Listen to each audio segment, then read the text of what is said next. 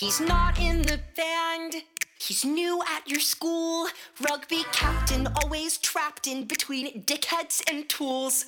It's lunchtime and you're lonely. Sandwich clutched to your chest. You'll eat it in the library, cause all your friends are books. Welcome to Not in Print, a Currency Press podcast, where we talk to playwrights and theatre makers about their ideas, their work, and their inspiration. I'm Caitlin Doyle Markwick, and in this episode, I spoke to Eve Blake. Eve is a playwright, screenwriter, and composer, and the creator of the hit musical Fangirls, which premiered at Belvoir Street Theatre in 2019 and has since won a series of awards, including the AWGIE Award for Music Theatre and the Sydney Theatre Award for Best Mainstage Musical. The song you just heard is a track from Fangirls performed by some of the original 2019 cast. He asks for a minute. He gets the rest of your day and he tells you what he's been dying to say. He tells you. So, Eve, first question, very important. Were you yourself ever a fangirl?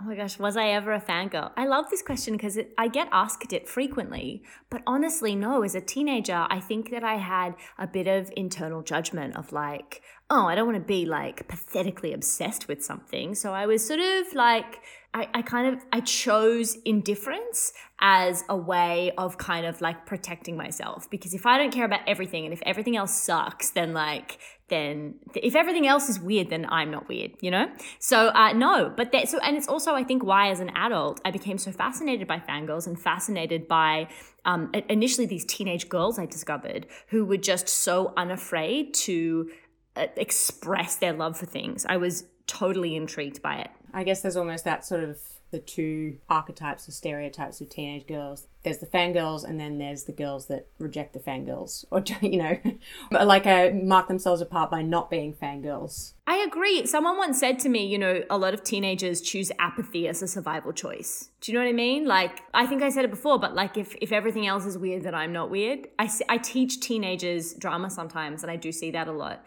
But like, I mean, also having said that, I was an outrageous drama kid.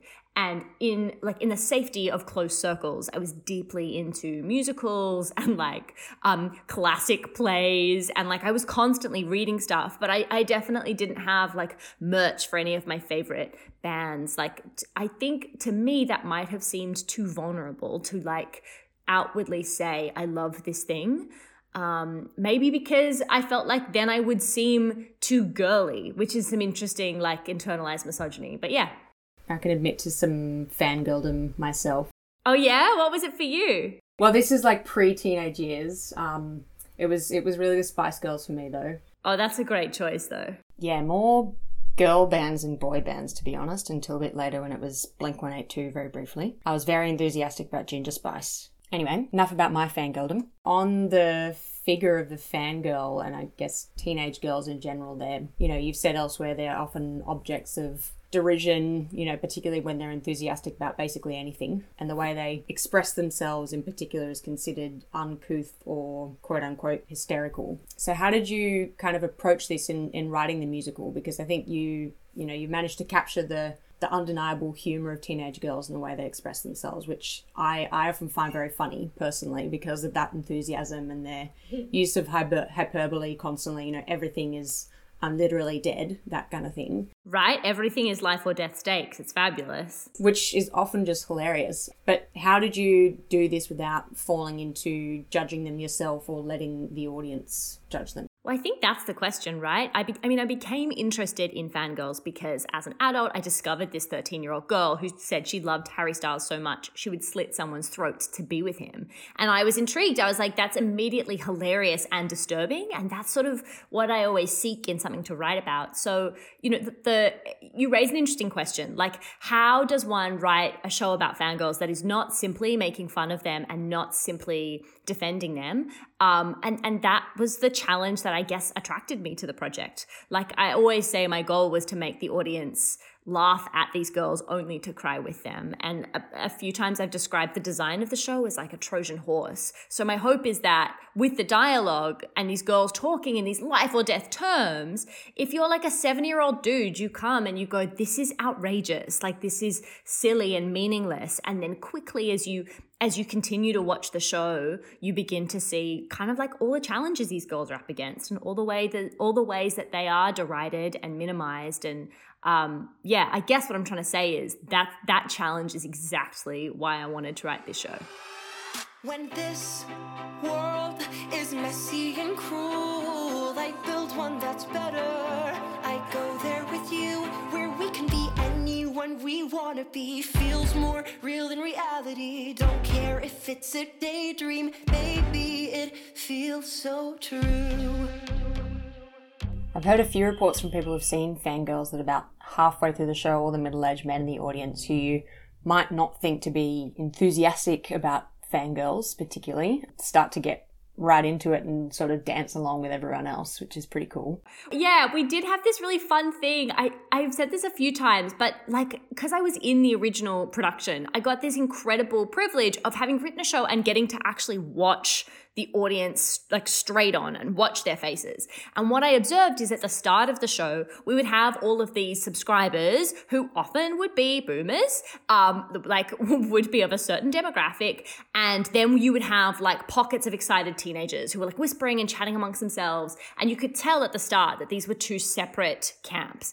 But then usually by about halfway, some there's this moment in the show where there's kind of like this fake pop concert on stage. And at that point, everyone was screaming. And I sort of noticed that after that point, you couldn't really tell where the teenagers were sitting because it was just like it was like they infected the the room with their energy. So yeah, that was like an unexpected dope thing that happened.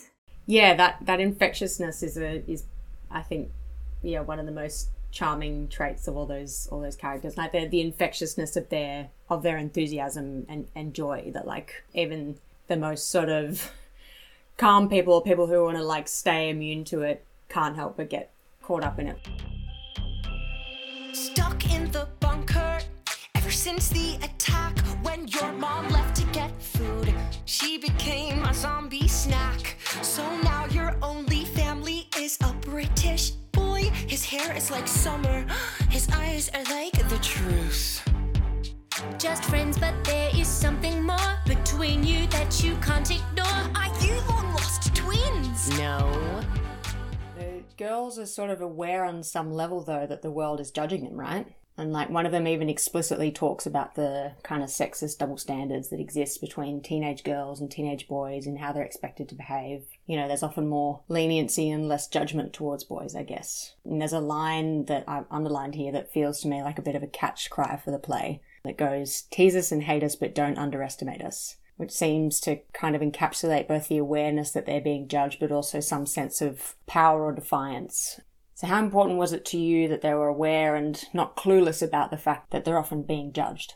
Well, I think what you raise is so interesting, right? Because when I first began researching fangirls, I mean, and I openly admit this, I had a really naive perspective about how aware they were of the structures around them. So my perspective, my assumption, sorry, was that it like by researching One Direction fangirls, I was going to discover a group of largely heterosexual cis girls who naively were being like exploited to buy merch and like vi- like um compete with each other for the attention of a male pop star. But the more I dove in, the more I was like, no, these girls are woke. Like I discovered this whole faction of the One Direction fandom called Larry shippers who believe that that two members of the band, Harry and Louis, are in like a, a clandestine um like or like a secret gay relationship that the record label is trying to cover up. And so they did all of these actions of protest to try to get the record label to just let them be as one.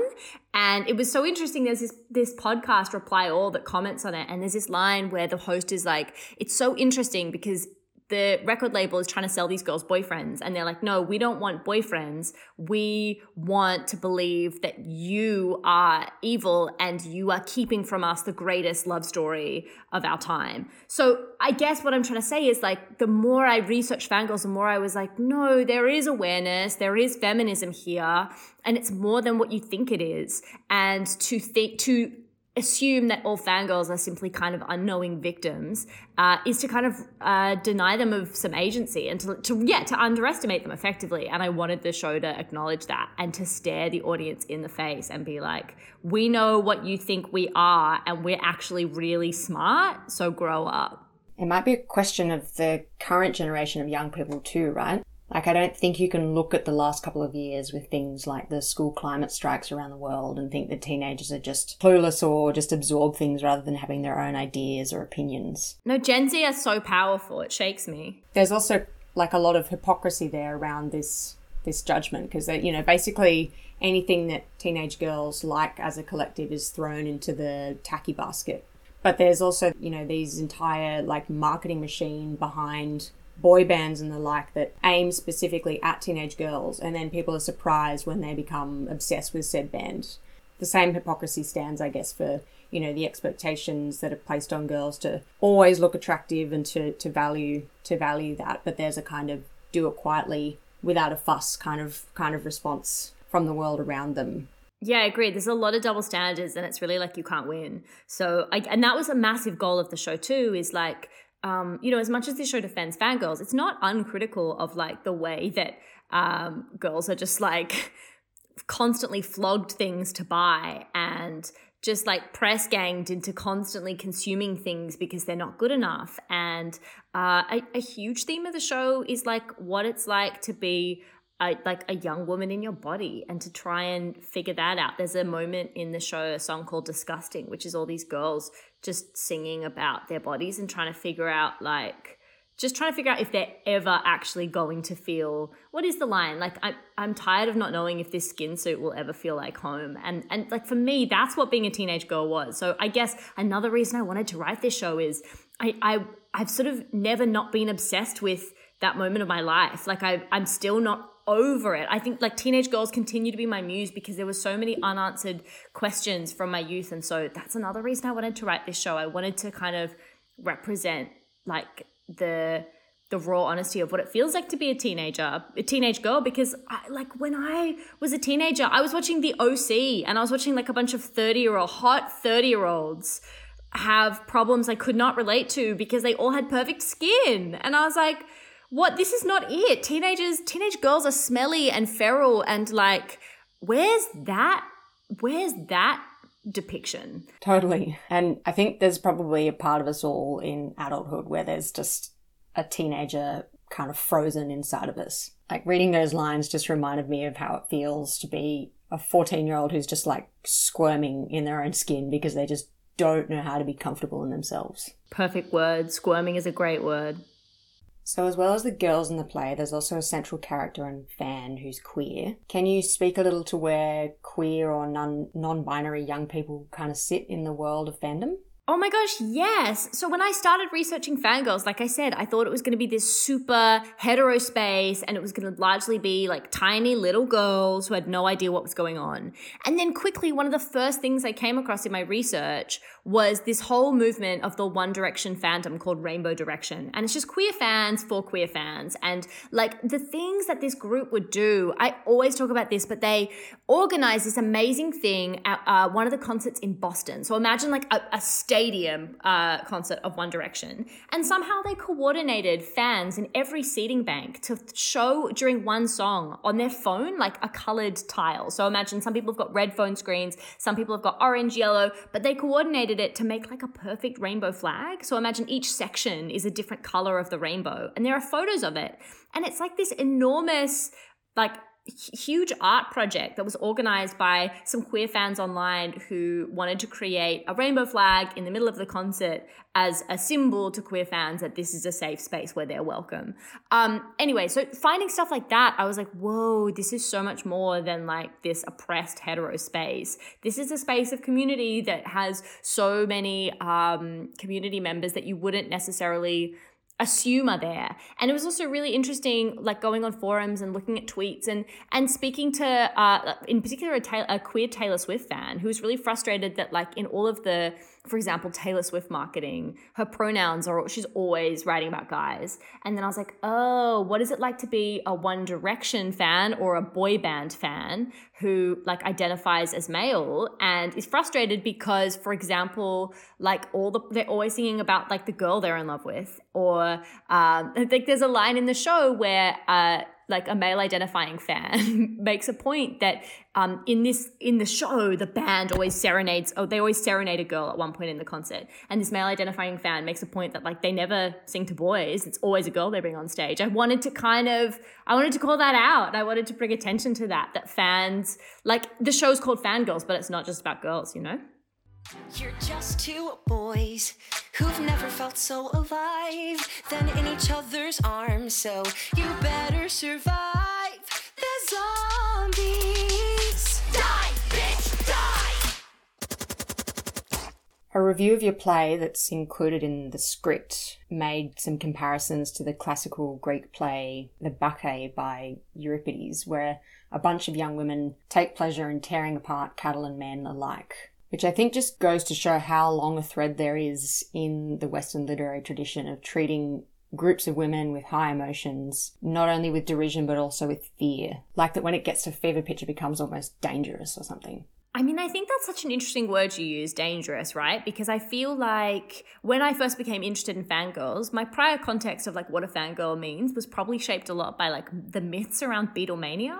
I feel like when I like my parents were teenagers in the 60s, and I feel like the stories that you hear about Beatlemania is about like these like screaming insatiable hordes who would like tear cars apart to get to the Beatles. And it's interesting that it's drawn in this with this kind of like scary paintbrush. And uh, separately, you know, to your point about the Bacchae and the long history of like deriding women um, or painting them as being like victims to their emotions. You know, someone pointed out to me a couple years ago, I mean, the word hormonal, how often do you hear a guy being called hormonal? It's often what we call women, and it's a way that we describe when they're, I don't know, frustrated by something. Um, and it's interesting how like how quickly we can subtly imply that women are not in control of their brains because they are ruled by their emotions and there is just an enormous history of that um, that that idea being put forward. I'm researching a project at the moment that takes place in the 1790s, and I was reading about this pseudoscientific belief around that time of um, that women had more excitable nerve endings, and so it made them more um, sensitive, quite literally, like across their body. So if a woman were to behold a sunset or hold a child, she would just simply have to cry because she uh, had she's just more excitable in all of her nerves, but therefore she's less capable of reason. Uh, and yeah, it's like this theory of sensibility of, of, of girls being more sensitive. Um, so yeah, this stuff is like as old as the hills. Okay, so uh, look, I, I had this story like third, fourth hand. I'm sure it's entirely like I'm sure that it's entirely inflated. But my dad tells this story about Beatles fans believing that one or several of the band members were in a car and so they tore every part off of the car, or maybe they believed that like a band member had been there and and like they just stripped a car basically because they wanted all the, the pieces of it. See, I mean the story is so is so bitty as I tell it, but um I remember being told that as a child that like they were so ravenous. Uh, and you know there are stories about um, fans like climbing into air vents to get into hotel rooms and stuff. But I feel like those are the shocking stories, so those are the ones that get passed on. And uh, you know, as opposed to stories of like incredible community work or like God, K-pop stans, they really have it together. I mean, there are incredible acts of like raising money for charity and altruism that's going on in K-pop standoms. Yeah, I mean, even like whether or not they're they're true or entirely true, it's kind of remarkable that they've become legends in and of themselves. Right. The mythology of it is what is interesting. I was reminded when you were talking about the Beatles that like the teenager as a distinct category or even age is a relatively recent phenomenon and almost a kind yeah. of marketing marketing phenomenon. So it's like with fangirls, it's the coming together of this weird sort of ageism and, and sexism together. Yeah, teenagers were only like a group that was sort of like marketed to as being separate from both children and adults from the 1950s on, and that yeah, the Beatles became the symbol of that.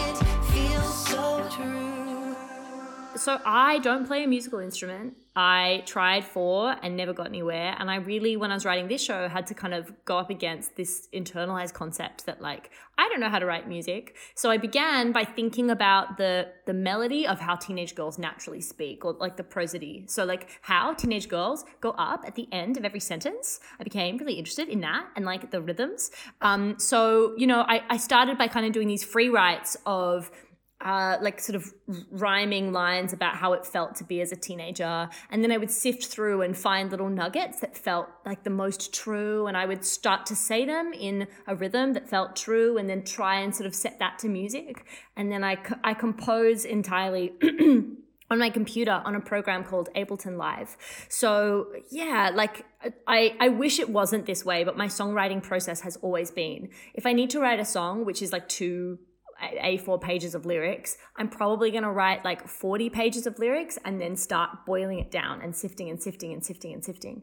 Um, so yeah, that's how I that's how I started to sort of put the words together for these. And then with musicals, like every song gets rewritten a million hundred times because it is only a puzzle piece in a, a, broader narrative. But that's how I started to put it together. And I would also do like these little musical scribbles. So similarly, I would free write a bunch of music that felt like different ideas and then i take grabs of it and go like ah oh, this four bars this is this feels like this this can go here. It's like a big collage you know? Wow that's that's pretty wild to learn that you don't play any musical instruments or have musical training and you've written entire an entire musical. You just vibe it out caitlin you just vibe it. Like if anyone's staring at a keyboard you've got like your QWERTY keyboard and truly the way that i composed this show is like i would sing a melody and then I just let's say that uh, like what's the melody of Nobody Loves You Like Me? Like da da da da da da. So I'd be like da. And then I just hit all the keys until my computer sings that note back and I go okay great that one's done. Da da da. And I'd like just keep I mean it's like painting a house with a ear cotton tip. Like it's silly but I got there in the end. Can you imagine this this play sort of being staged pretty much anywhere in the world? Gosh, like fangirls are everywhere. And the fangirls I took inspiration from, well, a lot of them were online. A lot of them weren't in Australia. Uh, I know what it's like to be a teenager in Australia. So, so I guess, yeah, I guess like if you see the original production, you're like, wow, this is quite Aussie. But the text on the page, I mean, in theory, all the rhymes should scan if you do it in American or a British accent. So, um, yeah, I would love, I would love to see productions of fangirls overseas. That would be a complete dream. And what's really what's really fun is that you've got this chorus of fangirls who are around the world, and it centers on this main fangirl Edna, but all that the play suggests, the musical suggests, is that all of the other fans are not where she is. So with some some accent choices, I mean, you can kind of like you could do an American production where all of the international fans are Aussies. You know, you could kind of flip it, which is fun. There's a me I'm scared to be. There's words I'd never say out loud, but when I'm with you, anything is allowed. Because you switch off the bitches, you wipe their words away, delete it all. I can feel it. I finally feel okay. Magnificent things are always misunderstood. Who's to say you're no good with you? In high school, you're often more often than not studying plays or texts that are about adults and if you're an actor then you're probably acting adult roles like very rarely actually playing something that's demographically related to you or studying you know I, I i'm just sort of interested by the prospect of teenage girls kind of studying themselves and teenage boys as well. That's my dream. And what's really exciting is we're working on uh, like a high school version of it that like high schools can license from late 2022. So, I mean, my dream is to go to a high school production of Fangirls, right? That's then I can die a happy woman. Um, but yeah, no, if there are any teachers listening to this, teach my show. If you need learning resources, Currency has them. Do it. Do you have plans to release the musical score alongside the play anytime soon? Yeah, so we're doing piano vocal selections that are coming out. Oh, I don't know when. I think in like a month or so. Gosh, we're recording this January 21, so pretty soon. I think it's at, at first it's going to be eight songs from the show, and they're piano vocal selections. They also have chord markings, so you can play these songs on guitar or whatever you're playing. Um, but I'm really excited for that. I'm re- I'm really hopeful that like on YouTube there'll be you know some teenagers covering these songs. That would be the sickest. Feel myself mending. And if it's all just pretend, then why is it the only place where I'm not pretending? It's been really fun. Thanks for talking to me today,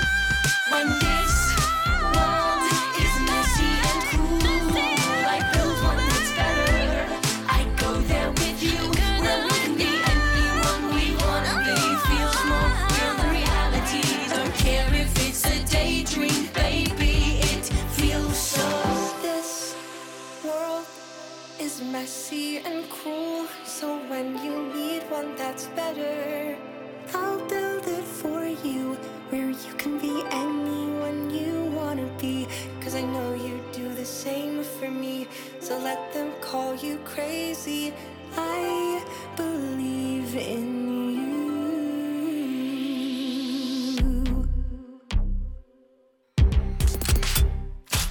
To get a copy of the Fangirl script, head over to currency.com.au, where you'll also find the teaching resources created by Belvoir Street Theatre to accompany the play. Thanks for listening to Not in Print. To hear our other interviews, look us up on any major podcast platform. See you next time.